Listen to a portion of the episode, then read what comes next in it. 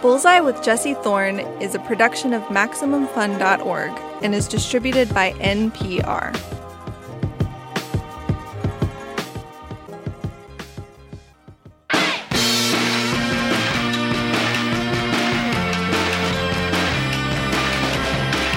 It's Bullseye. I'm Jesse Thorn. John Leguizamo, the actor, works a lot. Like, he has more than 150 credits on his IMDb. Carlito's Way, The Pest, the Ice Age movies, To Wong Foo, almost infinitely more. He recently starred in the Academy Award winning animated smash Encanto. He played Bruno, the Bruno that we don't talk about.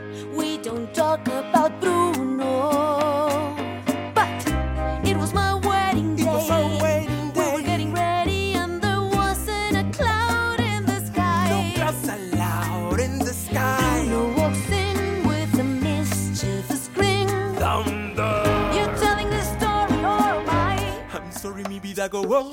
Bruno says it looks like rain. Why you keep? But as great as all of those screen roles are, they're only one facet of Leguizamo's work.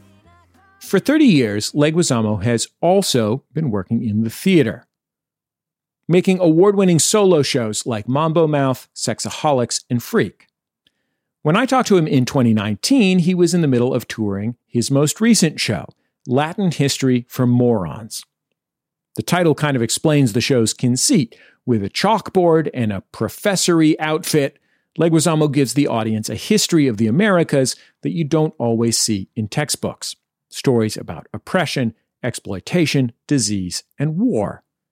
And because it's John Leguizamo, he tells these stories with funny voices, uh, recreating historical figures who have long since died. The show starts on a personal note. Leguizamo tells a story from a few years back when his son was bullied over his heritage at school. Leguizamo wanted to do something about it, give his kid something to be proud of. He talks about that incident in the show, how it happened, how it affected his son, and as you're about to hear, how it affected him. I leave my therapist's office with an untreated chronic case of ghetto rage. And uh, t- time out, Urban Dictionary time. For anybody here who doesn't know what ghetto rage is, well, it's, it's, it's when the whole world keeps telling you that you're worthless. And you fight these microaggressions daily, but when you start to lose that battle, you start drowning in this, in this self-loathing, burning rage. But but as a Latin man, as a Latin man, you can't even get angry because Homeland Security, the f***ing INS, or the police could decide you're a threat. And the next person to be shot or deported could be you or me. Because Latin life is cheap in America. Hmm. That was a pretty intense intro. John Leguizamo, welcome to Bullseye. It's nice to have you on the show. Thank you for having me. Yeah, that that that that's one of the most intense moments in in the night. Yeah, mostly it's you goofing around and and uh, waving a copy of the Open Veins of Latin America around. Yeah, yeah, or or or in my underwear, or yeah, yes, Yeah, there's or, an extended- chalk in my hair. Yeah. There's an extended underwear sequence. Yes, yes, there is. For those people who are a fan of Breaking Bad and, and old men in their drawers. but yeah, but that that's an intense moment, and there's a few of them. But that one is sort of a call to what it's really like to be Latinx in America. You uh, were born in Colombia, but you grew up in New York City. Jackson Heights. Yeah, I was here when, since I was three. Yeah. So, to what extent did you think of yourself as Colombian when you were a kid? Well, you know, you, you always feel like you're American until until somebody others you. You know, and I remember that when I was like about eight or nine, and uh, I'm playing with some kids, and and I beat them at at stickball, and then they, you know, then they would like, you know, why don't you go back to your country? You suck, you. S-. And I was like, wow, I didn't realize, you know. And you go home, you look at yourself, oh wow, I'm. I thought we were all the same, but I guess I'm not. You know, and then you start to realize, you know, this these interactions keep c- continue to happen, and you start feeling more other and more other, and you start realizing, oh wow, I have a, I have, I, I, it develops a different perspective of America because you're not, you're no longer on the inside. You're kind of on the inside and the outside. So it gives you a bird's eye view because you're forced to look at it in a, in, from an outsider's point of view. Growing up, you also had, by circumstance, an inside outside perspective because your family didn't stay in one place for very long, right? Well, yeah, I guess it's like the typical actor's uh, uh, sort of genesis. You know, like they're always army brats, or, or like m- myself. You know, I moved every year of my life till I was about fifteen, and then started replicating that pattern later on in my life. Was that because of work or because of getting evicted or because of why? It wasn't. We were. We weren't on the lam. We weren't on, the witness witness protection programs. It was. It was just. uh, my parents were improving that lot in life every year. Every year we started out in, in an apartment where we all slept on the same bed, and then the next year we moved to another place where we had two beds, and then we when the, finally my parents had a room of their own, and we slept in the living room. Then eventually my brother and I had shared a room. You know, just every year it improved till we had a house full of uh, renters, and they rented out every room in the house and made income that way. But I, you know, it made me have to. It forced me to, you know, learn how to make friends real quick, real fast, and also at the same time, since I didn't have sort of shared personal stories with anybody, I always had this incredible urge to create my story to, with somebody. You know, and I guess that's what made me want to write one man shows and to share my story, my life, because I I missed that so much growing up. Did you have an identity as a Colombian American? Did you was there did that mean anything to you in your life as a as a teenager? A little bit, a little bit. I mean, I mostly felt Latin. You know, what I mean, because I was in New York City and all my friends were all Puerto Rican, Dominican, Ecuadorian, Chilean, everything. Everybody was represented there, so I just felt Latin. You know what I mean? And so that, which was really nice, because because I felt like I that felt like a community. You know, I felt like we all speak Spanish. We all have a little bit of different food, but it's all kind of similar anyway. we all dig each other's food. We all dig salsa and merengue and cumbias, and we all dig house parties. You know, so that that was my sense of community. Yeah, you know, I was thinking of that as I was watching uh, your show. That you know, growing up in California, uh, to be Latino meant, uh, you know, for people in my neighborhood, it meant to be Mexican, Right, right. to some extent Salvadoran and Guatemalan, um, Central American, yeah. And in New York, the the the uh, Caribbean is big. Latino All- all community is so north. much more powerful. Yeah. Like I didn't know any Cuban people when I was a kid. You know what I mean? Like I probably knew ten Salvadorans. The love of my life when I was no 15 Cubans. was was a Cuban Puerto Rican girl.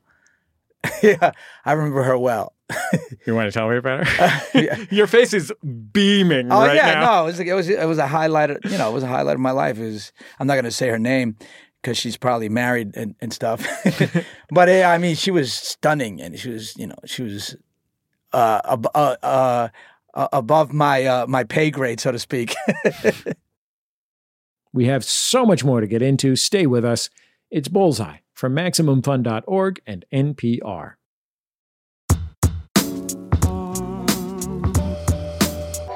It's Bullseye. I'm Jesse Thorn. My guest is John Leguizamo. He is, of course, a super famous actor who has been in over a hundred movies and TV shows, including Encanto, which just won an Academy Award. He's also written and performed in some incredible solo stage shows. When I talked to him in 2019, he just launched a national tour of Latin history for morons. Let's get back into our conversation. I think one of the interesting things about your career is that you did not get into comedy and acting through stand up or through improv or sketch, although you you did sketch on TV. I did all that. Yeah, I did. I did sketch. I did improv. I did. I did all that. And, But, and but you were a theater you're a theater dude. Like end of the day, you're kind of a theater dude. Like Well, I don't. I didn't really love stand up that Right. much. Yeah, there's only a few stand ups that I've loved my whole life, and that's Richard Pryor and Lenny Bruce and Jonathan Winters. Those are the three guys that have. I know. I know they're old school, but but they're they're my heroes and my idols and the people I aspired to be. You know. Jonathan, Uh, Jonathan Winters and and uh, and Pryor are both very like I can see their influence directly in Yes, their work. Like absolutely. they are about embodying other people in Right. their comedy. and and and the and the personal sharing and and the way that Jonathan Winters creates a whole world like nobody else has ever done creates a whole world you know the eh, eh, the the the spaceships you know, he'll create all that, and he creates, you know, the the guns. You know, he, he did all the sound effects. He loved that and loved becoming so many different people in one scene.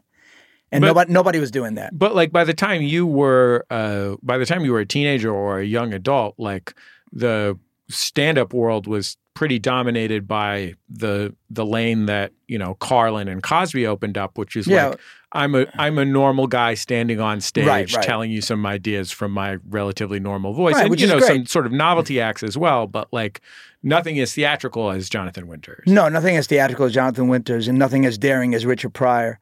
And then I I took it a step further. You know, I I had I had seen Lily Tomlin's Signs of Intelligent Life, Eric Bogosian, uh, Sex, Drugs, and Rock and Roll, and and Whoopi Goldberg, and I was like, why? Wait a minute, I can create my own brand new hybrid of everything, and and no one was doing that, like a autobiographical play of your life on Broadway, Freak, and that was my contribution to to not not because I thought my life was so fascinating, quite the opposite.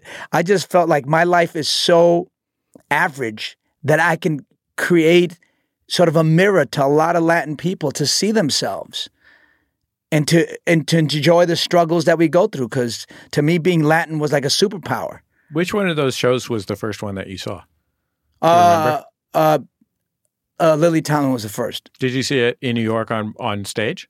I second acted it unfortunately because I was broke, so I only knew the second act. So that means you walked in at intermission when uh, Yeah. nobody was guarding the doors. Right, right. Thank you for explaining it to people. Yeah, yeah. You put on your best uh, Sunday suit that you had, and and and I always smoked since I was thirteen. So I had a cigarette, and then you grab a playbill, and then you run to the bathroom, and then when everybody's seated and they they do the chimes, then you run to an empty seat, and that's how I watch. So that's what helped me write too, because I saw so many plays on Broadway. uh, But only the second act. I had to imagine the first act, so that's what taught me how to write. The first show of yours I saw was Mambo Mouth. Oh, 1990, yeah. Yeah, and I, I think I mean I think I saw it a few years later on VHS. You Pro- know, most likely, yeah, 'cause it on 1994 HBO, yeah. or something like that. bootleg copy, pirated. I definitely didn't see it on HBO. I can't claim to have had HBO as a child. Somebody filming it, eh, you see them bouncing up and down and people crossing in front. I st- I definitely remember when I got basic cable, so premium cable was not in the picture. Nobody could afford that nonsense, man. Everybody was getting illegally, and I remember trying to get all the illegal boxes so you could watch HBO. Uh, Mambo Mouth w- was a show that was kind of vignettes from one neighborhood. Yeah, yeah, exactly. Very good, man. Can you tell me a little bit about where it came from? Well, I was in my acting career and uh, kind of like very disappointed in Hollywood or Hollywoodened. And the fact that I never saw Latin people in any positive way, even though we we were almost equal to white in whites in population size in New York City. There was never anything on us anywhere, and I was going, "Wait a minute, what is going on here?" There, there's you a- had done what? Like you had done like an ep- a, a few I episodes did some of Miami TV or Vice. something. I did some. Um, uh, I did a movie, Casualties of War, with um, uh, Sean Penn and, and, and Brian De Palma and Michael J. Fox. I, I, I've done some other some other movies at the time, but it was all like it's like it was always like so. Uh, you know the drug dealers and and and I was so tired of that. You know it's crazy because look we're. It's a, it's a, I mean, even right now, it's a cultural apartheid. I mean, we're 35% of the population in New York City, and white people are 35% of the population of New York City. We're the same exact population size. Less than 1% of the positive stories in the New York Times or any magazine, the New Yorker, New York Magazine, the Post, are about us. And yet we're doing tons of incredible things. We're, we, Latin music is number one in the world right now. J Balvin is the the most played uh, musician on Spotify. To, to, uh, six or seven of the top ten hit masters are all Latin. Uh, J Balvin, Ozuna, uh, Rosario, uh, Camila Cabello, uh, Cardi B, Bruno Mars, J Lo. I mean, it's crazy. And yet, in Hollywood, where we're 50% of the population and less than 3% of the faces in front of the camera, behind the camera, that's cultural apartheid. And we and we buy 25% of the United States box office. So we were talking about Mambo Mouth. So this is like you're you're a you're a young man, like in your late twenties or something like that when when you oh did yeah, Mambo yeah, Mouth. 26. Yeah. So uh, where did the show come from? Ah, you want to go back to that? Okay. Yeah. Staying on point. Uh, well, it was it was it, it, it, I just felt the lack of representation of Latin people, and, and and what I started to see personally, sort of, sort of the exclusion of us. I wanted to to talk to everybody I knew I grew up, and I so I did the show for every myself and everybody I grew up with, and it's to see ourselves and to spoof the media and to spoof what was going on and how the media saw us. And uh, so I did this show, and you know, it was in the, you know, nobody, people believed in it, but not really. They didn't know what to do with me, so they put me in the hallway of the American Place Theater. And I, I went up at seven. I had to be done by nine, where the real main stage show would go on in in, in the real theater. I had seventy fold up seats, but then the reviews came out, and there was Al Pacino in the house, and and Sam Shepard and Arthur Miller, Olympia Dukakis, George Plimpton. I mean, here were all these illustrious people in this tiny hallway in a makeshift platform stage, and then they would remove all my stuff, and and I would make sure I run around real quick and shake hands with you know Sam Shepard and talk to him and Arthur Miller, and that was the beginning of what I wanted to do. But not till it was on HBO did it really reach the audience I was dreaming of targeting. You know, when it hit HBO, everybody had their bootleg copy of Mambo Mouth, and and people started recognizing me on the street, and and f- filled with so much joy that th- I I could represent them in a way. You know, it was very interesting for them to feel seen. To feel seen is such an incredible feeling for a Latinx person when you don't see yourself seen except negatively constantly. I feel like the thing that was moving to me at the time when I saw the show, when I was 13 or whatever it was, was while I grew up in a you know West Coast city completely different from New York Yeah, City, yeah. I still felt very deeply this thing about living in the city, which is the number of people that you see Mm-hmm. every in every action that you take every time you go to the corner store or bodega um, every time you go to the corner store you know the people that you interact with and every single one of those people is a human being with a full life Right. and you know maybe you have windows into little pieces of their life but what i loved about the show was that it felt like it was an attempt to show the humanity of all these people mm. that surround us in a place mm-hmm. like the city Yeah, yeah. I'm sure that that that was my purpose. I I I- I wanted to to show people how funny we are and and and to celebrate our culture. And, and yet, but yet, I, I had a dark side, so it was always had a, a dark element to it.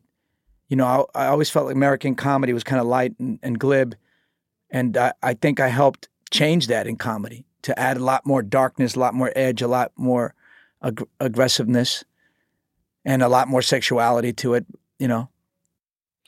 It's Bullseye. I'm Jesse Thorn. My guest is John Leguizamo. Let's listen to a clip from Leguizamo's first off Broadway show, Mambo Mouth.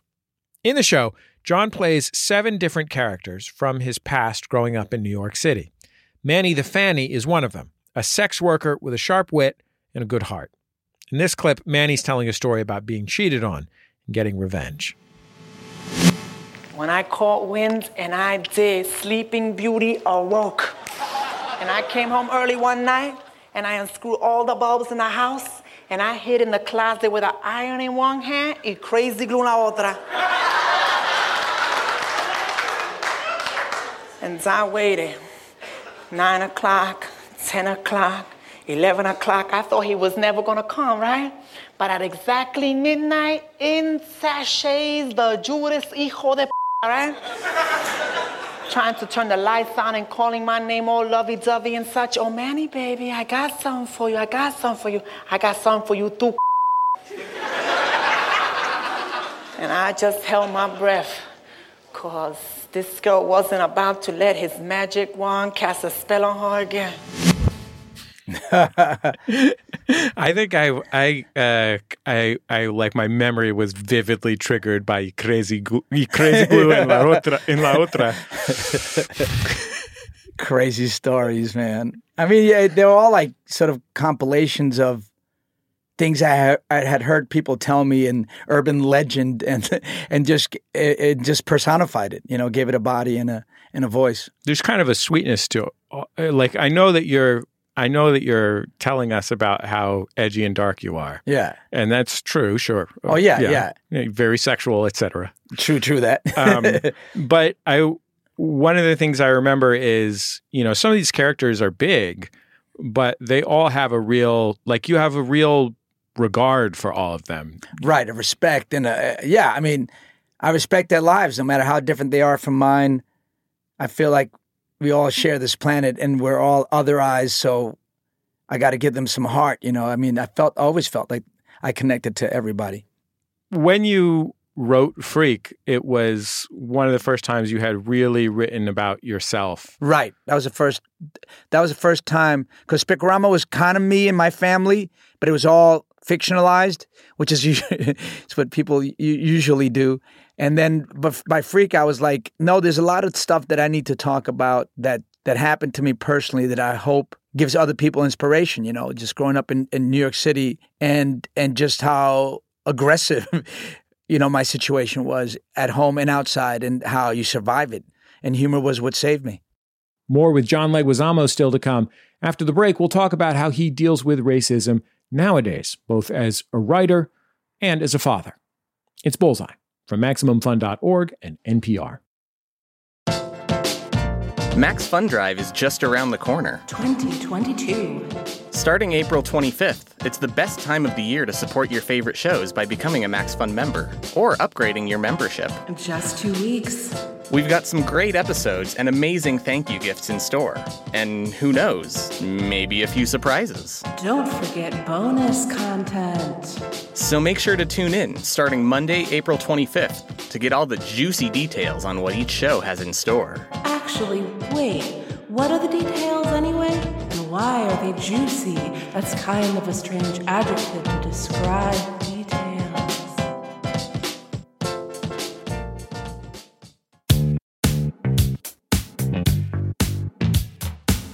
It's Bullseye. I'm Jesse Thorn. My guest is John Leguizamo. He's the star of Encanto and the solo stage show Latin History for Morons.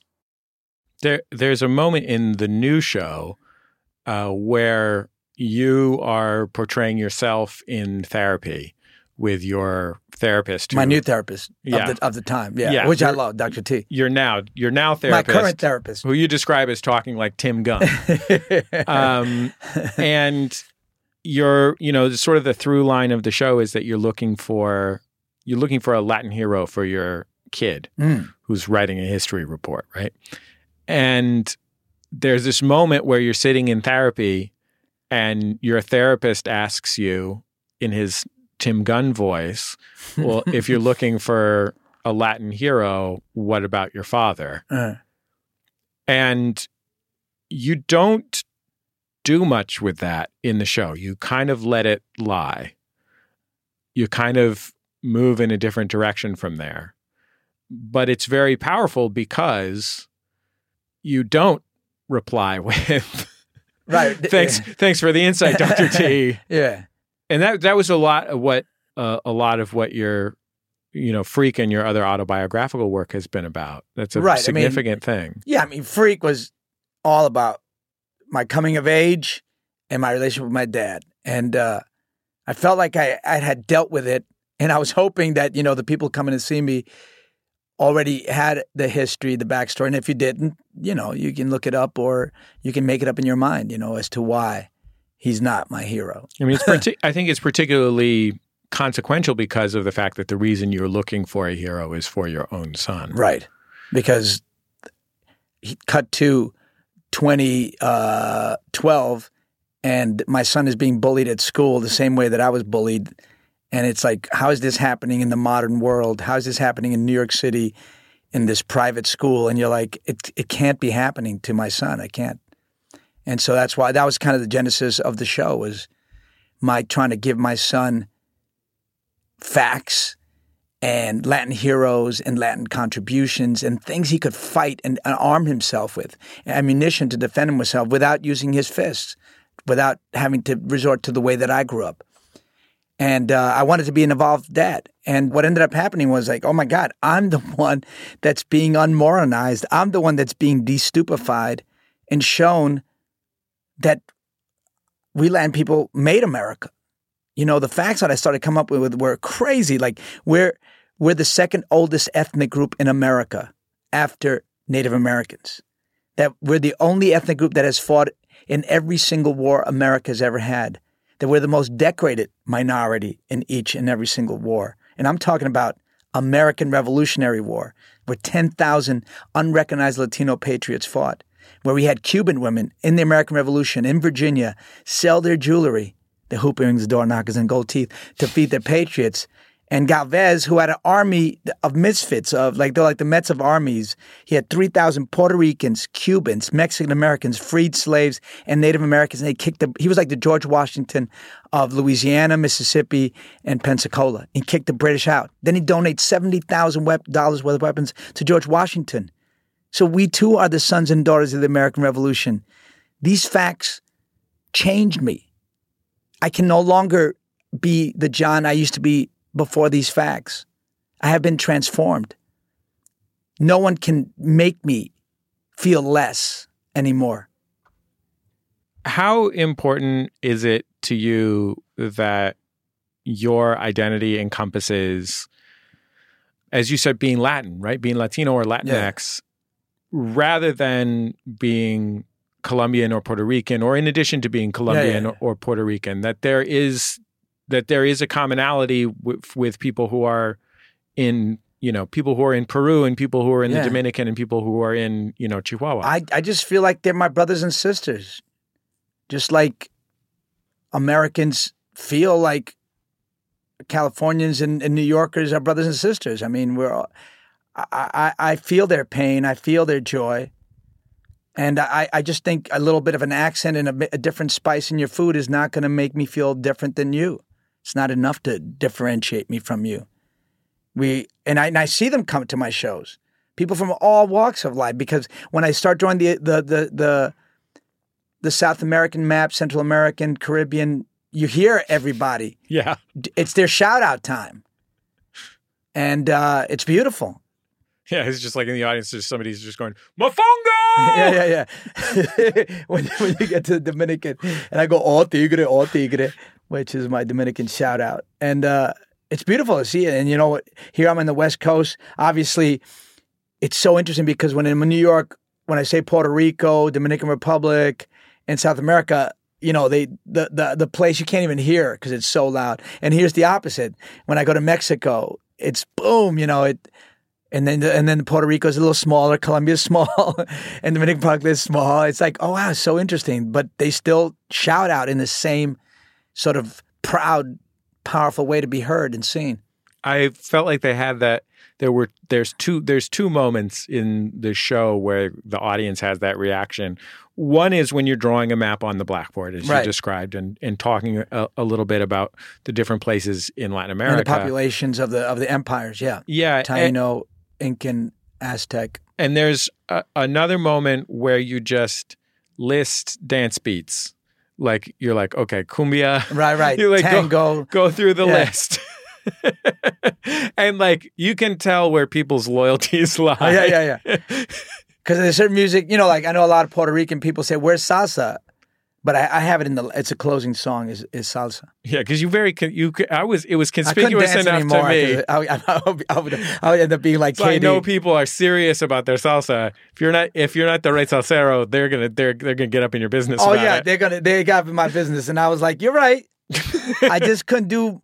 I couldn't weave it incorrectly, and I just couldn't do more because I'm already exhausted. Like, I'm trying still working on that cha cha.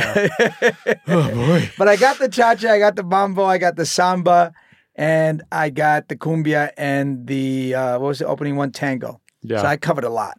and then I got merengue in there. I got merengue later on when I when I, when uh, uh, I'm doing the the, the the the the talking to the policeman and. And trying to pass for white, and then he puts on the merengue, and I can't stop dancing, and then I, so I out myself. Do you think your son has a different relationship to being Latino than you do? Yeah, you know, because my son is half. You know, he's half white and half. You know, he's he's he's a, a mixed kid, and and he's you know half Jewish. So yeah, he is, he is a little bit of different. You know, it's a little bit different. He, you know, because he he presents whiter. You know, so that that has a lot to do with it. Does he present as white? Like, do you think he do you think he passes if he, if nobody says anything? Yeah, absolutely, absolutely. But you know, but he's got his deep heritage. You know, he always listens to hip hop. Hip hop is his is his jam. You know, he tried to speak Spanish. you know, um, he loves girls uh, of color, so it's all good. How, how do you think? Uh, how do you think his experience is different, other than just being half? Like, what do you think it means to him that's different? Because part of this show is about you trying to teach him something about Yeah. what it means. Right, because yeah, I mean, he was racially profiled mostly, I guess, because of his relationship to me. So,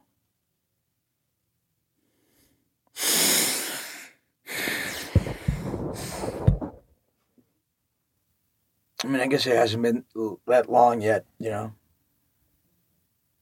That's the problem with using your traumas in your work, because you know you're talking about stuff that's really, really painful. And uh, as my therapist says, it's it's a way to. It's uh, he says it's it's like you play God with your own trauma by by putting into your art. Then you have control of it, and it doesn't control you. Which is such a beautiful way of putting it. I mean, I I know a lot of comics, and I often think that doing comedy is a way of controlling your relationships in the same way. Like, Yep. It's a way of dealing. All art, all art is dealing with. I- I mean, back then they used to say just fixations or or obsessions, but a lot of it is just really trauma or or or or, or the issues that that that demonize you, that control you. I imagine that you wanted your kids to feel like that part of them that came from you was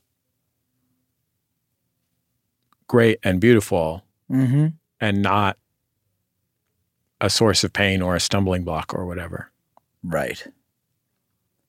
I mean, I definitely wanted them to feel pride about themselves and and their Jewish side is called and of and of their white side. You know, I'm not I'm not anti-white. I mean, that's that's crazy. You know, I, I want them to be proud of being white and Jewish, and as as much as they are Latin, Indian, and Black in in them. You know, I want it all to be equal. I just asking to be equal. That's all. Well, John Leguizamo, I'm grateful to you for taking the time and I'm grateful to you for doing this work for yourself and your family and for everybody that sees the show. Thank you, my brother. John Leguizamo, Latin History for Morons, has wrapped up its U.S. tour. You can watch the show on Netflix.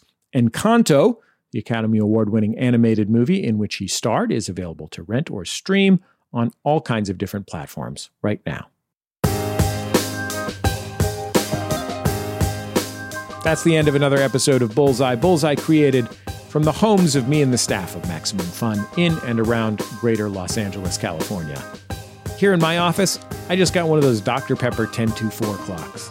I've always wanted to have one. I found one that was broken at the flea market. I went and got it fixed with a clock repair guy. It's up on my wall right now. I'm loving it. 10, 2, and 4 is when you're supposed to have a, a Dr. Pepper to pep up your day. Our show is produced by Speaking Into Microphones. It is not sponsored by Dr. Pepper, although we would accept such a sponsorship. Our senior producer is Kevin Ferguson. Our producers are Jesus Ambrosio, Valerie Moffat, and Richard Roby. We get booking help from Mara Davis. Our interstitial music is by Dan Wally, also known as DJW. Our theme song is called Huddle Formation by the Go team. Thanks very much to them and to their label Memphis Industries for sharing it. Bullseye is on YouTube, Twitter, and Facebook. Find us there, give us a follow. We'll share with you all of our interviews. And I think that's about it. Just remember, all great radio hosts have a signature sign off. Bullseye with Jesse Thorn is a production of MaximumFun.org and is distributed by NPR.